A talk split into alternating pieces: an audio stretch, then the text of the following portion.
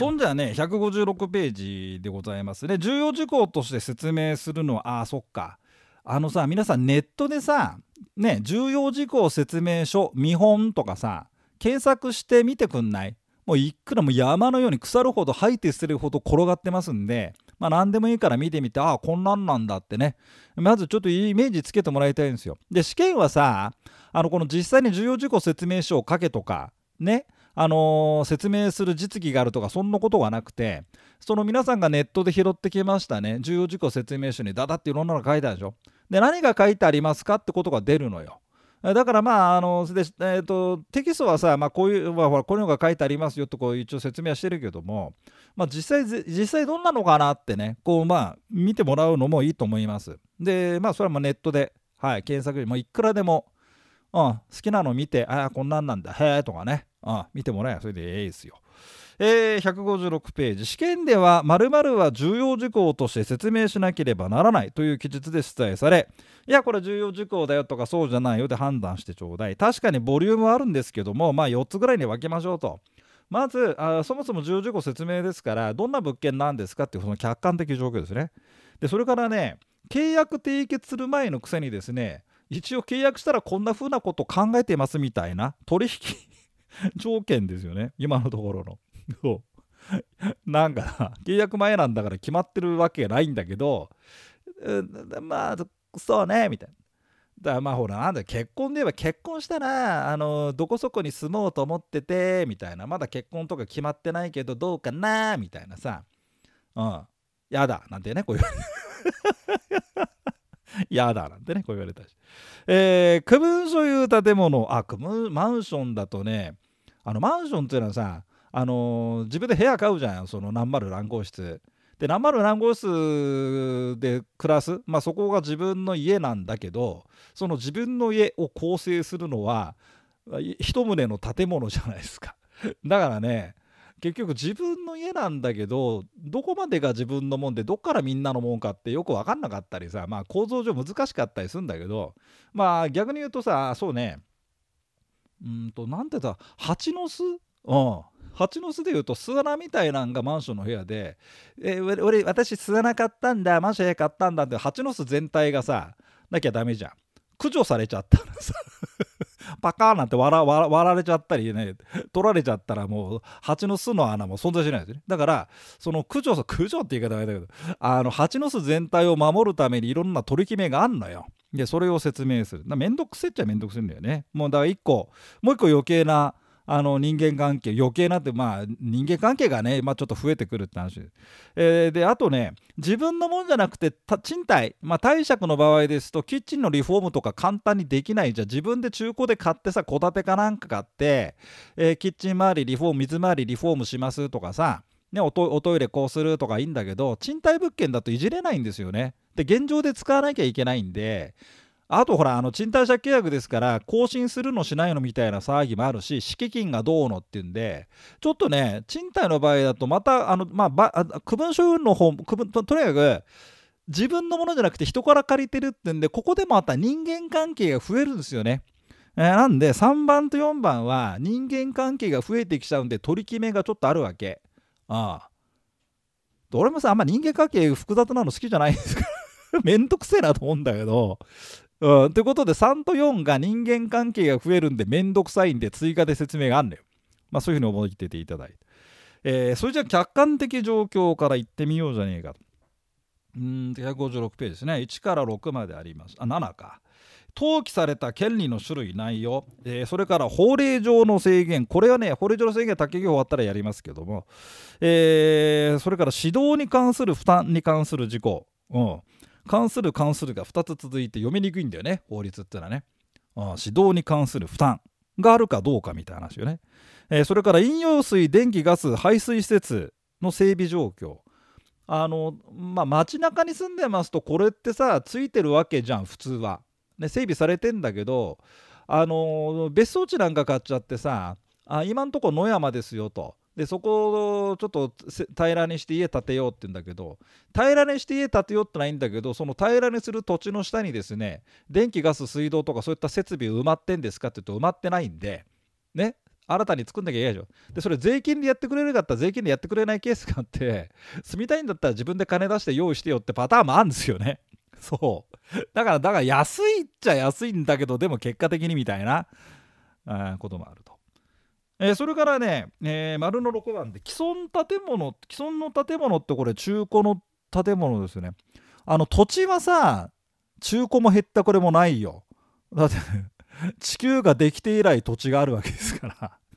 まあひししまあ言い方とすれば全部中古まあ中古って言い方も変だよな。土地は土地だよね。ただたまにほら新しく土地がなんか海底から噴火して島ができたみたいなパターンあるけどね。まあちょっとそれは取引しねえだろうけど、うん、で建物の方なんですよね。あの新築だ中古だってわわわわうるさいのは。で新築と中古どっちがいいんですかって聞くとまあまあいろいろあるよな。お金の面で考えれば中古かなとかやっぱ新築かなとかいろいろ言うんだけど、えー、既存建物中古建物で何が心配っていうとどの程度ぶっ壊れてんのかなとか使えんのかなとかさ。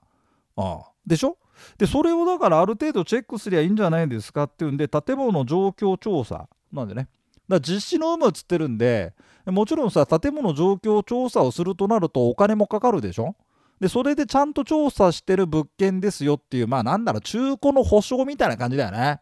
がついてんのとついてないのがあるんだけどまあどっちがいいですかと。あと丸7番でその他いろいろあってと。4つぐらいあるんだけど、えー、これちょっと見てこうじゃねえかっていうんだね。はい。へえと思ってくれれば結構です。あさっきも言ったけどさネットであの、ね、インターネット上にさもう腐るほどさ重要事項説明書の見本と見本っていうのをなんか転がってっからなんか適当に見て見ながら聞いてもらえればとも思いますよね。あとね古いやつ見つけ古いやつ見てっとこれ改正でさ増えていったりすんだよねこの重要事項で説明書、まあ、水害ハザードマップとか最近増えたけどさそういうの載ってないのもあるからまあまあ一応まあなるべく新しいもの新しいものを探してみてくださいと。えー、取引の対象となる宅地建物の直接関与する事項を見ていきましょう。あプラスアルファってところなんだけどさ物件の引き渡し時期いつ引き渡してくれんですかとか、え売買だと自分名義にするんだよね登記をね。それ所有権移転登記っていうんだけどその申請時期、うん、これはね重要事項の説明書これよく出るんです。プラスアルファのとこちょっと星印を振っといてくれ。令和3年10月でもさ出したりしてまあね令和3年10月でも出たって言ってるけど延々と出てんですよね。だって宅建試験って結局さ過去過去問と同じパターンの繰り返し出題ででほら過去問解いてりゃいいって言うんだけど過去問解いて受ける人が全体の3割ぐらいしかいなくてその3割のうち45回解いてるのが15%ぐらいでその人が合格するみたいなまあそんな話じゃん。簡単に言うと。で70%はろくに勉強しないで点数引き下げ舞台でなんか「本だけ買いました」とか「電車の中でバラッと見てます」音声講義超面白いとかさそんなことでさ「やれよお前」ってだけどやまあでもねそういう人たちがあの支えてるんですよそのだって。ね。下下支えっていうか他人の肥料ってのは肥やしって何つうの？オフセットいうのかね。だからそういうふうにあの負け役プロレスでいうと負け役ですよね。それがないと勝てないですからね。まあまあちょっとそれはいいんだけど、えー、この時期的なだって引き渡しの時期とか所有権一定登記申請の時期っていうのは契約してからの話じゃん。実際にいつ引っ越しますかいつから住み始めますかみたいな話を結婚で言うと。まださ付き合ってもねえのにそれねえじゃんっていう。いやうっすらと予定はあるかもしんないけどだって重要事項の説明した段階で、まあ、恋愛で言えば付き合ってくれるかどうか分かんないわけでしょ？うん。そんなのにそんなとこまで話してさなんか結構うざくねえとかキモくねえとか言われちゃうかもしれないよね。ああということです。はい。えー、っと登記簿上の所有者は誰か抵当権などの登記があるかどんな建物が建てられんのか今すぐ住めるのかその辺の話がまず最初だよね。これからあんたが買おうとしてる物件借りようとしてる物件なんですが157ページ現時点での所有権の登記名義に登記名義にはこの方ですと。あれ？不動産会社さんじゃないんですか？ええ我々はほら仲介つったじゃないですかとかね。うん、いや私がらが売り主なんですがまだあの名義はこっちになってなくてねとかいろんなこうあるんだけど、まあ、とりあえず今公式的に誰のもんかとそれが実態と合ってないこともあるけどもねもちろんそれはね。うん、それからあと抵当権ってのは後でやります。抵当権っていうのはさほら銀行からお金借りる時に銀行が抵当権を建物とか土地に設定するわけよね。宅地建物にね。でその人がお金返さないと宅地建物が競売。競売をね競売っていうふうに売ったりしますけどもね、えー、まあオークションですよね、えー、売られちゃう。でそれで売ったお金で、えー、銀行は貸した金を回収すると。えそれが貸した金以上で売れりゃいいんだけど貸した金より下回るってこともあるけどちょっとそれはまた後抵当権のとこでやりますけども、えー、まあいずれにしてもさ抵当金がついてる物件を買うっていうとだからまだ借金返してないってことなんだよね。だから自分がその抵当権という事件爆弾がついてる物件買った借りたとしましても前のオーナーがちゃんと弁済できなければ自分の知らないところで売られちゃうというでそうすると出ていかなきゃいけないってそういう目に遭うんですよ。だか抵当権がついてるかどうかとか。で抵当権ぐらい知ってないよって思うじゃん。あの取引す不動産マンションを買うとなんだいいけど知らないんだよねほとんど俺重説やってて抵当権知ってますかって言ったらひゃーっという人がいたんであまあ一応ついてますみたいな いやどっちみちその人が抵当あの買った時点でその人が借りた金で抵当権抹消しちゃうんですよ。ダーッとこうあのほらお客さんがその顧客がなんかどっかから金引っ張ってきて買うじゃん。で振り込まれんでしょ？口座に。それこ不動産会社のバーって来て。で前のオーナーのとこバーとか行って。だからその枯れた借りがだから何て言うんだろうね。遡ずっと川で言うと川の逆上 川上に行ってその間でこう抵当権消したりなんだりっていろいろやるんですよ。だ現時点でついてるっていうんだったらそれまあそれ抹消予定でもね。うん。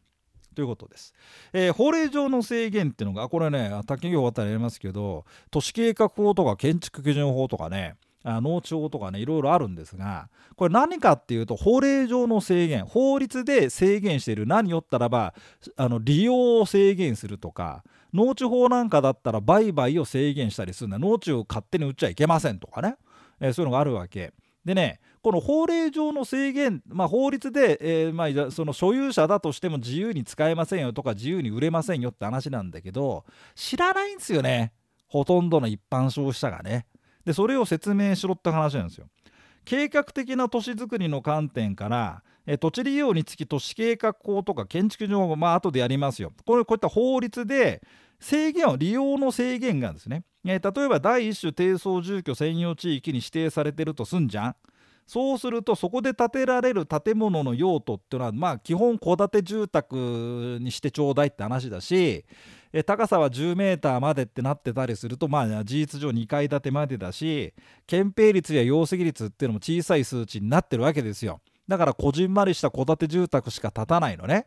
だけど、えーまあ、土地を買う人はここのところに大きなビルなな、ね、なでかい建物を建てたいなとか思ってたりするかもしんないんだけど建ちませんよとかね。うん、ということを説明してくださいと。うん、ということ。まあ、これはまた追っておいよ。あとね、あのここね、売買の場合と単に賃貸の場合、特に建物賃貸でもあの重説やるんだけども、建物賃貸、建物の、まあ、賃貸仲介の重説なんかだとさ、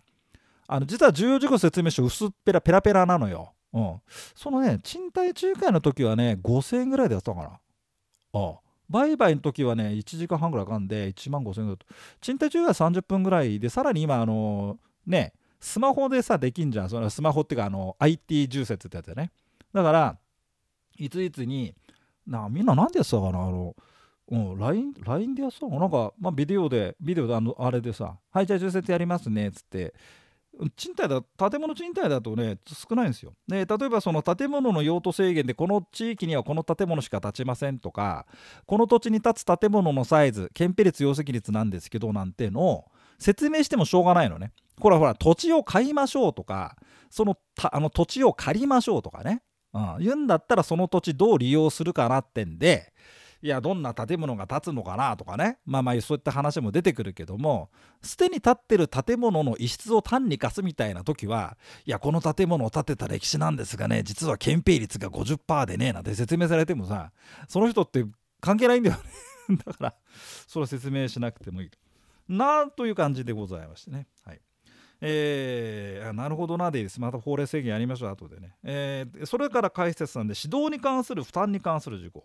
これはね、あのこれも建物の単にできてる建物を一室借りますよって時は関係ないのよ。でこの指導ってのは何で関係してるかっていうと道路あの土地を買ったり借り買ったり借りたりするじゃん。で土地を買ったり借りたりしたい人っていうのはその土地を使おうと思ってるんですよね。だけどその土地、まあ、宅地ですねその宅地なんだけども実はこの部分は道路になってるんですっていうのが含まれてる場合があるわけ。でそうするとその道路となってる部分っていうのは建物建たないし敷地として使えないんだよね。だからなんつったらいいんだろうな買ったはいいんだけどえなんかこのお魚骨だらけじゃんみたいな 食べられるとこってここしかないのみたいなことがよくあったわけでそうするとほらあのなんだろう1平方メートルいくらみたいなんで計算してあなんか随分単価が安いなんて買うんだけどそれはそうだよねとほとんど使えない土地が含まれての全体の量なんだみたいなことがあったわけなんですね。えー、例えば150だなんつったんだけど実際120しか使えないとかさあったんだってこういうトラブルが。なんで、えー、指導、えー、を説明事項です。取引物件に指導負担がないといった場合は指導負担がないと。あここもねあのネット転がってる重説見てで指導負担のところであるとないってところでチェックするようになってんだよね。うん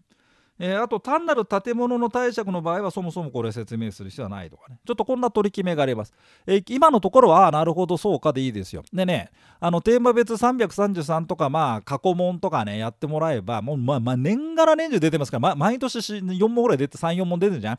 でいずれいずれね分かるようになってくるから今のところはそうかでいいですよ。まず全体を把握しましょう。ではその次の158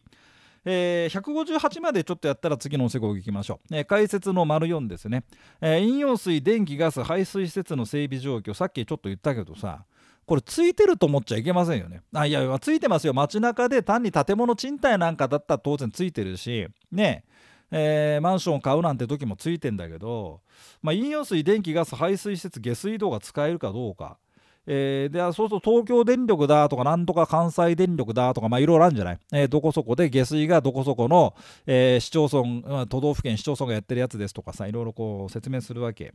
えただガスなんですが都市ガスとかプロパンガスとかでちょっと機材が違ってきたりするんだよね。うん、とかさえー、あとこれらの施設が未整備の場合はその誰がじゃあ水道電気ガスを引いてくれるんですかって言うんだけどいやそれはもちろん、まあ、自治体がねお金があればやってくれますけどないんだったら受益者負担利益を受ける人がやってねっていう考え方もあってそんなところに建物を建てたいんだったら自分で引いてくださいなんてケースもあるんですね。そうするとその負担、まあ、要は金銭的負担などがあるんで、えー、説明をすると。まあそんなことですよね。はい。えー、なるほどなと思っていただけるというのはこれね、うん、意外と盲点かもしんないよね。もうあついてるもんだと思ってるからねみんなね。だからそれはまあまあ街中で暮らしてる我々はそう思うかもしれないですけどね。えー、解説の5番です。未完成物件の場合は完成時の形状向上。あこれさっき俺言い忘れちゃったっけかな。156ページで。ごめんね。あのまあ新築でもあ新築してもさ出来上がってないうちで売買契約すんじゃん。建築確認取れてたら売っていいですとかさ、ねえ、手付金等の不全未完成物件の売買なんてさ、あんなら危ねえ取引。やめりゃいいのにねと思うんだけど、まあそうもいかないな。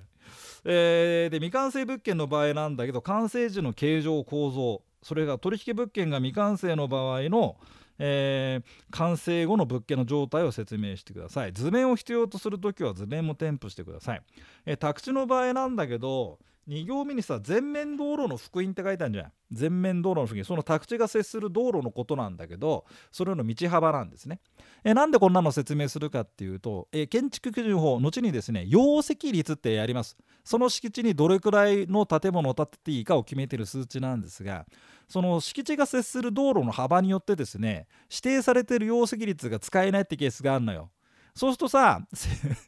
そうするとさあの自分の夢が崩れるケースがあるんですよね。えー、そんな狭いの道路がなんてね。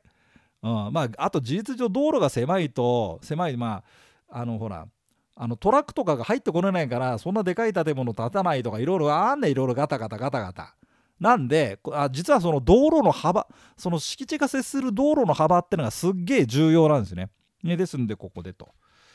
いうとこですからね。はい、158ページは以上でございました。じゃあ、そしたら次の成功次、159ページからね、やってみたいと思いますので、続きをどうぞお聞きください。